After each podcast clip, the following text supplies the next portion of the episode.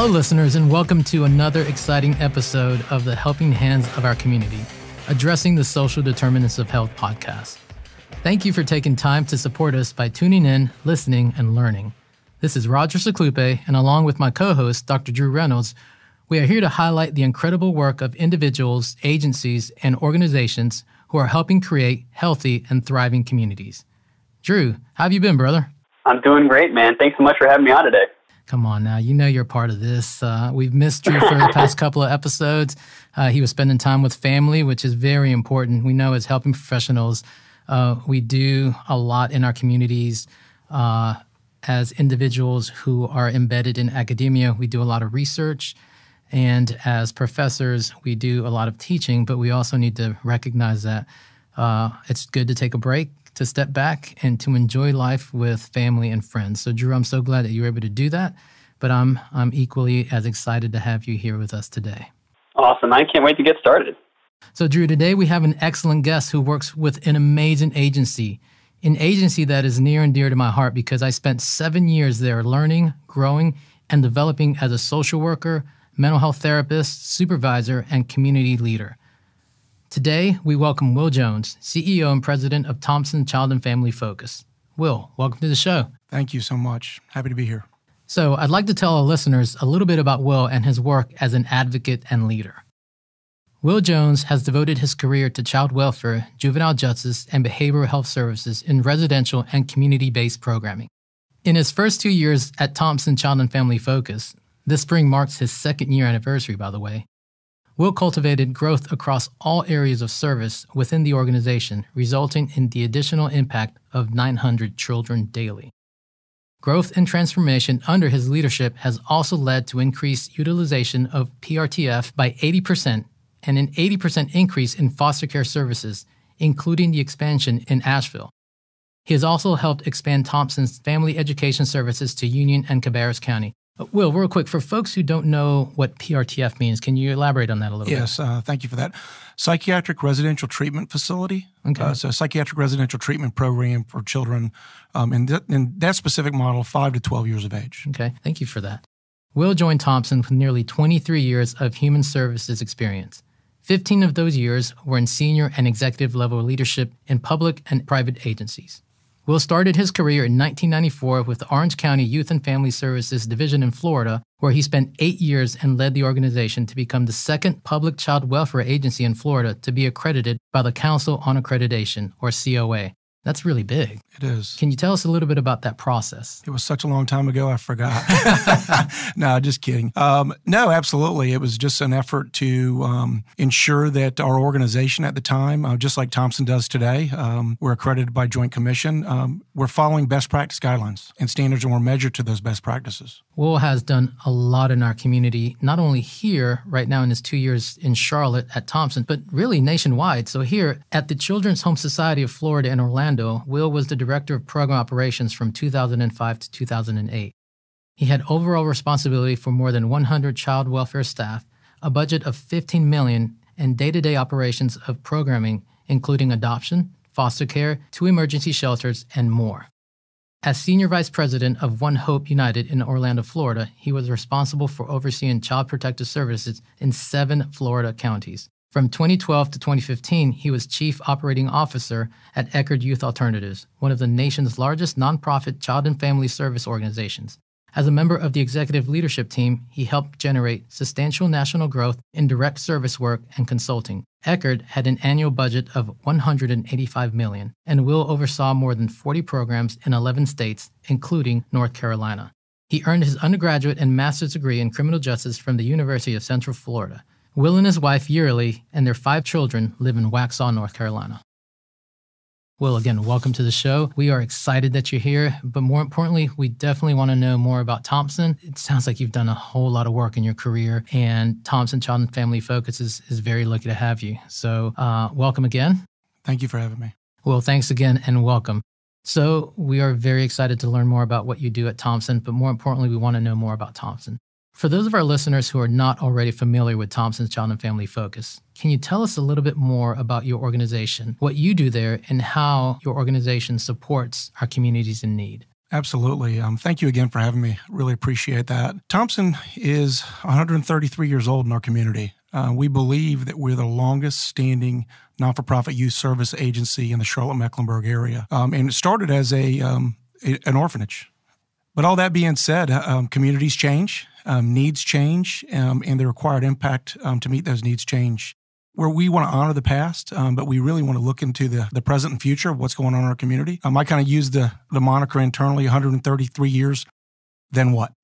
um, so we're we're now in the then what phase, and what Thompson does is three core service areas. First and foremost, early childhood learning, where we provide high risk um, early childhood development services in a center on the West Boulevard corridor, right off of Clanton Road, that serves 160 high risk children in that community every single day. Um, in that service area, we also go out into other centers in Mecklenburg, Union, and Cabarrus counties to work with children that are struggling with behavioral um, health issues. Also, assist teachers into implementing appropriate interventions into those classrooms to deal with those children. Then we go a little bit further upstream uh, to our family services and stability section of our work, where we do therapeutic and traditional foster care. Um, we are the largest provider of evidence based parent education services in four counties, including York County, South Carolina. Um, and we also brought an innovative new program to Charlotte a little over a year ago called Friends of the Children, which is a model that's been in place for over 30 years in major urban areas across the United States. That was our first direct response to the Leading on Opportunities Task Force report. I hope I get a chance to talk a little bit about that. Oh, please do. Then we go further up to our mental health services, which are both community based and residential focused. So we provide a plethora of different mental health services um, in our community now. We actually have six different mental health services that we provide in our community. In addition to that, uh, you mentioned the psychiatric residential treatment facility for children 5 to 12. We just opened up. This week, we'll accept our first adolescent female to an adolescent girls psychiatric residential treatment facility, focusing on young ladies that have actually been victims of sexual trafficking. Um, and then we also have two emergency shelters now that um, service children from Mecklenburg County that are in the child welfare system that are difficult to place. Awesome. Well, thank you so much. So, take us back for a little bit into your career. Can you talk a little bit about some of the experiences, um, uh, professionally and otherwise, that you had that led you to take on the work that you're doing today? yeah, absolutely. Um, well, it goes back to me um, to 1994. I kind of tell people I backed into the work, unfortunately. I always wanted to be in service work, but I think my life plan in 1994 was to go into federal law enforcement. Um, in the interim, I got accepted to a, an advanced degree program. Um, I also got married um, and was expecting our first child. Um, so life changed drastically for me. I was blessed to have an opportunity to become a, what's called a youth program worker, was a direct care staff position at a runaway homeless youth shelter for children in Orlando, Florida. And since that point in time, um, I've been a lifelong learner, um, lifelong advocate for children, and I've never regretted that decision. Was there one thing that happened in your career as you sort of you said you kind of fell into this i think a lot of us in the helping profession will probably attest to that as well we sort of fell into this but was there one thing that impacted you and, and you were like wow this is this is why i need to do what i need to do yeah, absolutely. That you know that first year in the work was unbelievable. I mean, it's the hardest part of the work is the direct is the residential direct care work. Honestly, um, at least in my career, but that also is so rewarding because you really have an opportunity to engage and learn and impact children at a different level than you do in my current role. I think it's now I'm in more of a macro level impact role, but there I was able to really connect with youth one on one. And I actually told a story two years ago when I got here about a young man named Donnell. Um, I'll never forget him. Um, him and I hit it off. Um, I worked second shift, nights and weekends, and we spent a lot of time together shooting hoops together, playing video games, shooting pool, but even more so, just talking about life in general. Um, and he had described his experience about his first removal from his mom and dad to me uh, went on to tell me, and, and I'll never forget this, this, this phrase he mentioned. He said, he used to call me Mr. Will, being polite back in those days. And he just said, Mr. Will, you know, I didn't get to pick what zip code I was born into. And that impacted me like no other, followed by other interactions with a sibling group of three that literally were born and raised a mile from Disney property in Orlando, Florida. Had an opportunity to transport them to an adoption matching event on Disney property and they were so excited. And I was trying to figure out why they were overly excited. And they said, We've never been to a theme park. But mm-hmm. yet they lived less than a mile from Disney property their entire lives. So little things like that over time culminate into what I call my why. That's amazing. You know, I, I, I really feel like you're hitting the hammer on the nail in regards to why Drew and I decided that this podcast was something that was very crucial for our community to know about not only what you've done in the past, but other organizations and agencies in this community and how you're addressing social determinants of health. So you mentioned that the young man said, you know, I, I, didn't choose, I didn't get a chance to choose what zip code I was born into. And that's exactly the reason that Drew and I felt like a podcast like this is important because there are so many other stories like that that we don't really know about. There are a lot of individuals who don't get to choose where they're born. And uh, thank you for sharing that with us. Yep. Awesome, thanks. So, Will, one thing I'd love to ask you about too is to talk a little bit about um, how uh, Thompson and your work has approached addressing the social factors uh, that impact people's health and well-being. So you could talk a little bit that kind of broadly, or maybe provide some specific yeah, examples tough question, for our listeners. Um, That'd be great. But um, you know, we live right in that space, I believe.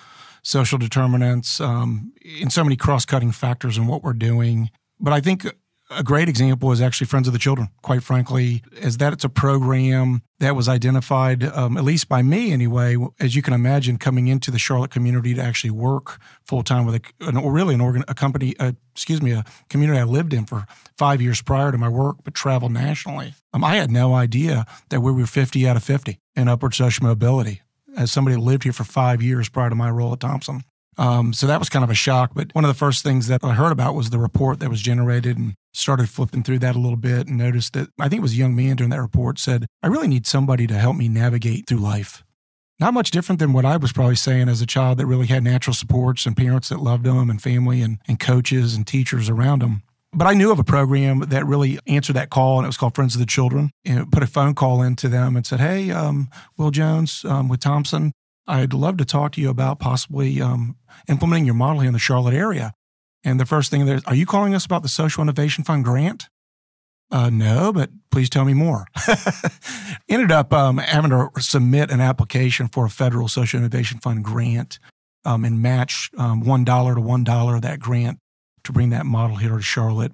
But Friends of the Children, um, to make a long story short, is what they called a professional paid mentoring program we call we're calling it a life navigation program where we actually go out and recruit and retain bachelor's level social workers human services um, professionals that have lived experience that have actually probably have high ACE scores adverse child experience scores throughout their history may live in some of the high risk communities that, that we're actually doing work in or definitely grew up in those communities.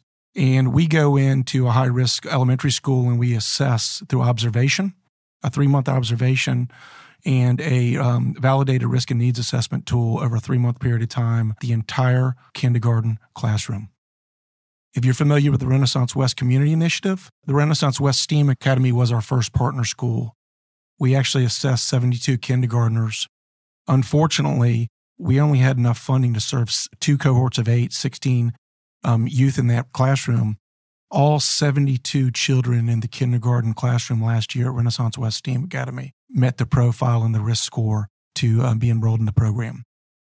And, and to make a long story short, what this program does is it ranks and files every child in that kindergarten classroom and goes right to the top of that list of the children that may have, data will tell us, that may have the highest level of risk for negative life outcomes with an appropriate, intentional, and a long term um, intervention like Friends of the Children. The program actually works um, couples a friend with up to eight children they spend four hours a week with each child individually, two in the school, in the classroom, assisting the teacher, the administrators, and possibly guidance counselors in the school, and then two in the community. Here's the kicker. We commit to that children, that, those children for 12 and a half years, no matter what. So it's not a one year and out, it's not a three year and out program. The children stay involved in the program. And as you can imagine, as they go from kindergarten to 12th grade, um, their needs shift, and we focus on nine core assets throughout their, their adolescence. Let me take it back one step further. 89% of the, of the parents of, of the children in this model for over 30 years either are or have been, at least one are or have been incarcerated. 90% of them have not graduated from high school and gone on to post secondary education. And I think right over 90 some odd percent actually had the children when they were children themselves. Now we flip the script, we change the narrative through this intervention. And data tells us that 93% of the children that stay in this program for 12 years do not touch the juvenile justice system in their community. 88% graduate from high school and go into post secondary education. And I think right around 89%, as you can imagine, the data shifts. Around 89% actually do, not get involved in teen pregnancy. So just an unbelievable program. There's also an ROI study. For every $1 invested into this intervention is a $7 savings to human services taxpayer dollars in a community. So that's just a testament to how one person can make a significant impact in the life of a child who just needs somebody to listen to them or perhaps say to them, Hey, you're doing a good job, yep. or do you need help with this? Or fill in the blank. You know, I do feel like there is something about being either a mentor or somebody who can provide guidance or support. It does have a significant impact. I myself, I'm a coach. I coach uh, youth soccer programs in the community. And not only is it something fun to do, but it's also something that I feel like children look forward to every week when we practice or have games. It's that somebody is encouraging them, but somebody is also helping them learn how to fit the models of sportsmanship into everyday life. Right. And I feel like what you guys are doing there with the Friends of the Children program, it's it's an amazing it's an amazing thing. So yeah, and one of the other things we wanted to do, um, I, have had an opportunity to see things nationally that have worked. Right. I think sometimes in a community like Charlotte, it's tab parochial, mm-hmm. and we think we know all the answers to all the questions. Um, but I think it was a funder a couple weeks ago. I was sitting in a presentation that said, "We've been 50 out of 50 longer than you think, and what we're currently doing doesn't work." Yeah. So that being said, one of the things we wanted to do is go out and seek proven solutions that may not exist in North Carolina and bring them to bear in Charlotte to impact community in a different way. And we've done that. Well, you also um, you were talking about data and numbers, and I know that uh, that's something up Drew's alley. Drew loves data, and Drew loves numbers. And uh, what do you think about that, brother? Man, I was just going to jump in and start talking about that. So thanks for that segue. Um, Will, I think you gave some really great examples of the way in which um, the tools that we now have to use data and evidence to support programs is helping us make much more informed decisions about the types of things that can help us in these challenges around opportunity and others in our community. And so um, you had talked about how every dollar invested leads to a $7 increase in social outcomes over time. And there's been a number of great studies that have looked at investment um, particularly in the early years of a child's life, whether it's in early childhood education or in programs like the ones that you mentioned, where you have this uh, you know huge benefit over the life course. And so, you know, as someone who has you know worked to get the funding and to try and implement these programs in places where they're needed most, what are some of the? I mean, to me, it seems like a no-brainer, right? You would want to make that investment knowing that you have that return over time.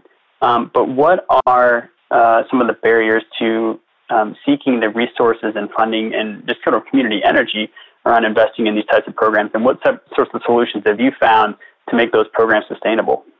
Yeah. Uh, wow. What a great question.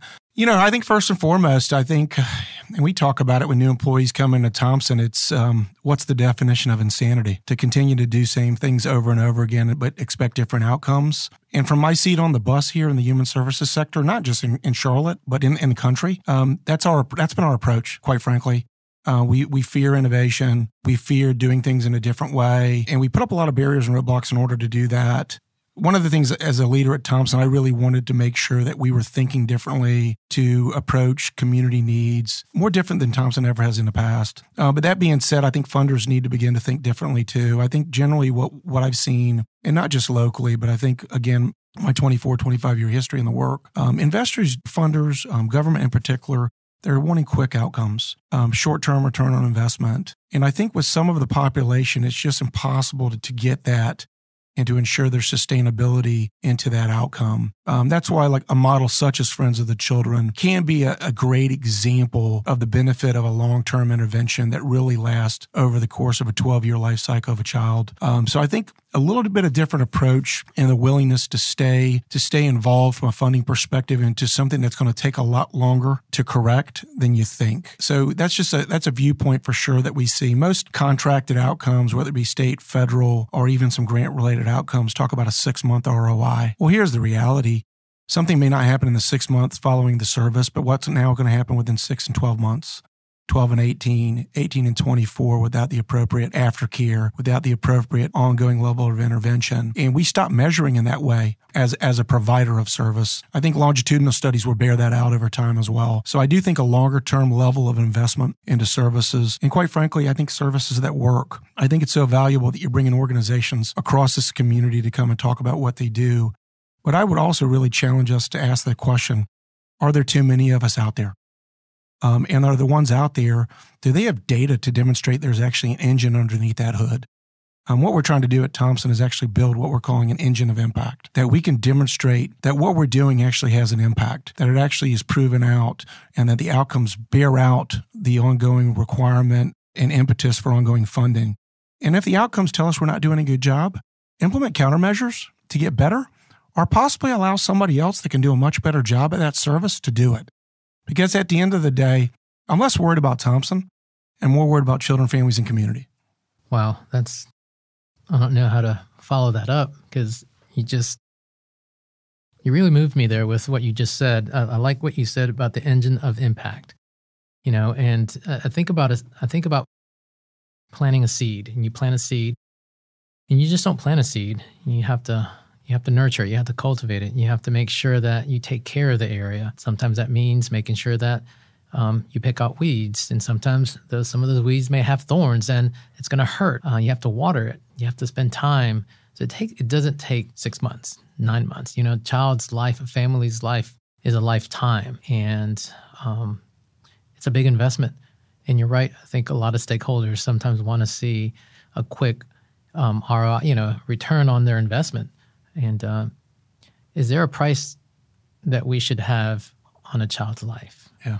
Or should we consider their life to be priceless? You know, sort of this there is no amount of money that we can spend to make sure that children get and deserve the services and support that they need to be healthy and to thrive in our communities. So, you know, the, the three things that I see here that Thompson is doing with their growth and transformation is you mentioned earlier with early childhood. So the Friends of the Children program. You also mentioned the uh, Thompson Child Development Center that's off uh, Clanton Road and West Boulevard. You know, working with pre-K, working with families. Family stability is another thing that Thompson has done in the past, but now is doing even more of. Uh, which, again, in working with young children and adolescents, we know that there's a family connected to them, and in order to make sure that they thrive in that family, we need to connect with families as well to help them with information, support, with tools to become successful. And then mental health. You know, again, Thompson for me has always been known as a mental health provider. I've worked there for seven years, way back in the day. And Thompson, like I mentioned earlier, is very near and dear to my heart. But I feel like what Thompson is doing is they're addressing the stigma of mental health in our communities and letting people know that it's okay to seek help. It's okay to say, I am receiving support and services and not to be ashamed of that. And so I really appreciate what, what you're doing, what Thompson and, and, and your team is doing right now for all of us. So yeah, it's it's it's been a blessing. Yeah, and if I if I could just follow up on that too, or go ahead. Sorry. No, I, you know, I just um, just to dovetail off your, you know, I think you're commenting around mental health. You know, I think uh, mental health is something that really um, is definitely a social determinant of health or the access to that care. Um, but that being said, it's um, that's pervasive, right? CMS um, put out some data a few years back that 24% um, of their student body at one point in time had contemplated suicide um, I think 16 to 17 actually began to act on that. Um, we knew of a young man through a through a staff member that was an upcoming rising senior um, in Union County, top top five in his class, um, girlfriend, job, starting football player, but yet ended his own life. Grew up in an upper middle class, um, so it's all around. I think it's a crisis.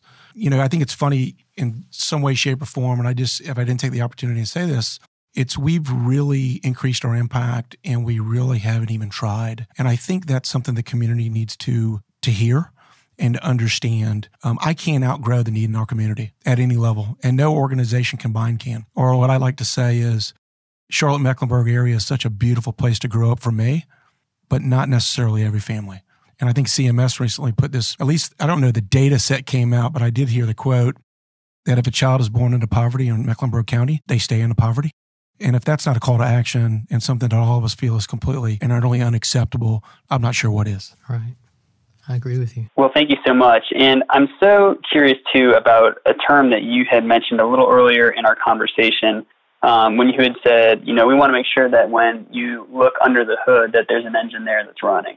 Um, and you had talked about this engine of impact. And I think a lot of organizations are trying to develop some of the things and tools that they need to be able to really ensure that that's there. Things like a theory of change and, and developing um, measurable outcomes and having a plan to measure those outcomes over time. So I was wondering if you could have, um, you know, what are the things that you all are doing at Thompson that maybe others could learn from to help, uh, you know, human services and, and other allied professions, um, you know, to be able to develop these types of tools um, and kind of frameworks to help them ensure that their work is, is doing the best they can.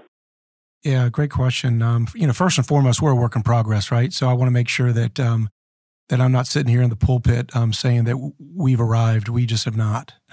um, but we do understand the importance of data. We understand the importance of being outcome oriented and driven. Um, you know, I, I, think first and foremost, um, what are those macro level outcomes you want to be known for? So, you know, in our space where we do early childhood services, family stability work, and mental health, there's a macro level outcome. You know, um, for us on the early childhood side, we can say um, a certain percentage of our children actually experience early childhood gains using a validated tool. On the family um, stability side, we look at a percentage of our families that improve in the strengthening families' protective framework factors. On mental health, we look at mental health gains using a validated tool on the macro level. So we identify what are our core outcomes in an area of service, first and foremost, because those roll up. But what is each program's intent? And I think sometimes that's really hard, and we even struggle and wrestle around with that. What's the intent of this service? What, it, what is the outcome, the desired outcome, short and long term? And so sometimes the funder will tell you what that is. And sometimes that, that out, outcome as defined will actually be an output. And we got to be careful about that. So I think one is we got to know a lot about the services we're delivering and we have to understand what we're trying, what is our desire in that? What are we trying to get accomplished? So defining the outcome in a service is really critical, at least from our view on the world. Uh, and then from there, we go into investment. Um, you know, not for profits of all sizes, shapes, and sizes need to make a conscientious decision that they have to invest into data, data gathering, data tracking, that um, they need to invest into validated tools to assess their effect and impact. They need to invest into um, performance and quality improvement teams and professionals that focus on that part as a third party to really help inform practice. And then from there, it goes into other things, cultural things, right? Rigor, doing things to fidelity, making sure that you're looking at data with a rigorous lens, that you're not justifying why data looks bad, but you're responding to it with countermeasures. And sometimes you have to really look at yourself in the mirror and say, the data's not looking good. Why is that? And we've been in meetings and program leaders in our organization and in others I've led, you know, they try to justify why the data is in a negative and they never look intrinsically at the performance. It may be a clinician or a team of clinicians.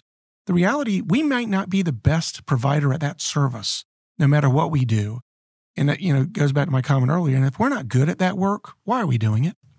And then really have the courage to say we're not good at it and maybe go down to a partner organization that does it well and start to be a cross referrer, referring agency to an organization that does it well. And let's get out of the silos and really look at impact to the community at large. I like that you said, how do we how do we get out of living in silos and start connecting with other organizations that may be able to provide what that individual or that family or that community deserves to have? Because sometimes it's not us. Right. We might not be That's the it. answer. And we have to be okay with that. We have to be okay with saying, as much as we want to try, we not we might not be able to help, but we know somebody who can. And I feel like there are, are organizations who, instead of doing that, will continue to try to do something that isn't working. And unfortunately, that ends up becoming something that isn't helpful for that individual or their family or their community. And it's time for us as helping professionals to step up and say, we need to stop. We need to help and connect. Right. So thanks for saying that. Yeah, you know, and, and community partner agencies, um, you know, it's a, and it's kind of a mixed bag, if you will. Some are more than willing and ready and able to begin to talk about partnerships, and some are a little bit leery of of, of why you're calling. Um, but that being said, we've been super intentional in the last two years I, it didn't take us long to assess internally that we needed to partner more with the community at large and have done a good job into developing really good collaborative partnerships um, where maybe we're providing a service that's not currently provided by a partner agency and they're doing one for us. Classic example on the early childhood side would be the uh, Charlotte Bilingual Preschool, who focuses in on um, bilingual um, education. Well, we do bilingual parent education, Spanish speaking parent education, and clinical work for them. Uh, Elon Homes is another great partner of ours where they're running their transitional living program on Johnson C. Smith University, where we're providing the clinical services for them. We partner with Pat's Place, who we talked about earlier, in that same vein, and others, Florence Crittenton. So we've really looked to expand um, our partnership approach to what's going on in the community. As I said earlier, we cannot outgrow the need here. Well, thanks for mentioning all that. Um, Pre recording, so before we started recording the episode, Will and I were talking a little bit about some previous guests we had from Pat's Place Child Advocacy Center. And so that that's what Will was mentioning there. Um, shout out to Pat's Place again. So, Will, I do want to ask you as we uh, head towards wrapping up, if you could talk a little bit more about the Adolescent Girls PRTF that you mentioned, um, you guys recently opened up. Yeah, absolutely. Um, I think it goes back to the previous comment I made about community collaboration. Cardinal Innovations, the um, LME, local managing entity here, had some community investment uh, reinvestment grants that came out almost a year ago now. And one of the biggest needs on their needs list has continued to be adolescent girls psychiatric residential treatment programs. Mm-hmm. We had a um, an empty building on our 66 acre campus in Matthews and began to immediately solution and partner with actually Mecklenburg County at the county level to talk about what, what a joint ventured ask would look like to help us use a reinvestment grant to renovate, relicense, and then staff a program that was really meeting a greater need here. So it really was identified through our partnership with the county and with Cardinal support on the financing side that focusing on some type of psychiatric residential program for young ladies who have been victims of human trafficking was was a need. Now, that being said, we're, we're going to serve any adolescent girl that meets medical necessity for the service, but we're also prepared to really deal with those victims of human trafficking, which has been a, pervasive problem, one in the child welfare system nationally, and then obviously here in the Charlotte Mecklenburg area. So through partnership, that came online, and we're actually accepting our first young lady this afternoon into that service. Again, that was a collaborative effort, which I'm really proud of the fact that we handled it in a solution focused manner. We didn't want to shove a square peg in a round hole, so we went right to the source and said, Hey, we have a facility. We have a desire to do more to impact our community. What is your need? Their response to us was adolescent girls PRTF with a with a little bit of a specialization around this human trafficking um, victims. So uh, it's a brand new initiative. This is our third new residential program at Thompson in the last 18 months. Uh, unfortunately, the need for residential beds has not minimized. It's actually continuing to grow. Uh, I think we'll see some more of that with Raise the Age, which will impact our community in a different way, right. and some other things that are happening on this kind of convergence well, I'm calling a convergence of change in North Carolina, including child welfare, uh, Medicaid reform, um, and juvenile justice raise the age. There's three things happening all at once. So we got to keep our fingers on the pulse. I promise you this the needs are going to be rampant, and organizations like us have to be ready for that.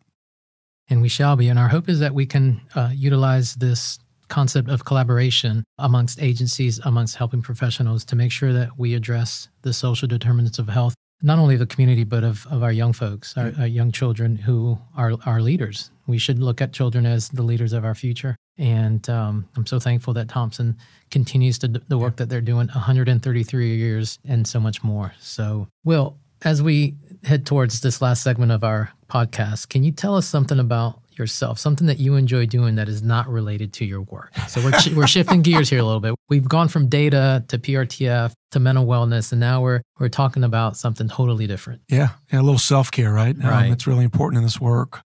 I mean, you know, for me, it's pretty simple.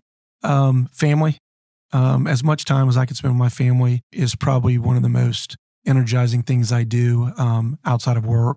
Then try to exercise, you know, lift weights, um, cardio, you know, four to five times a week and then read, really read. I'm a voracious um, reader, lifetime learner. Know that um, I haven't arrived, uh, that Thompson has not arrived, and we have to keep on learning. Do you still play basketball? Now, for our listeners, Will did let me know that he played basketball at the University of Central Florida, where he rid me a little bit because, as you know, I'm a Duke fan, and uh, they gave Duke a hard run this year. Although in the end, we know who won that game. that game. But uh, yeah, do you still play basketball?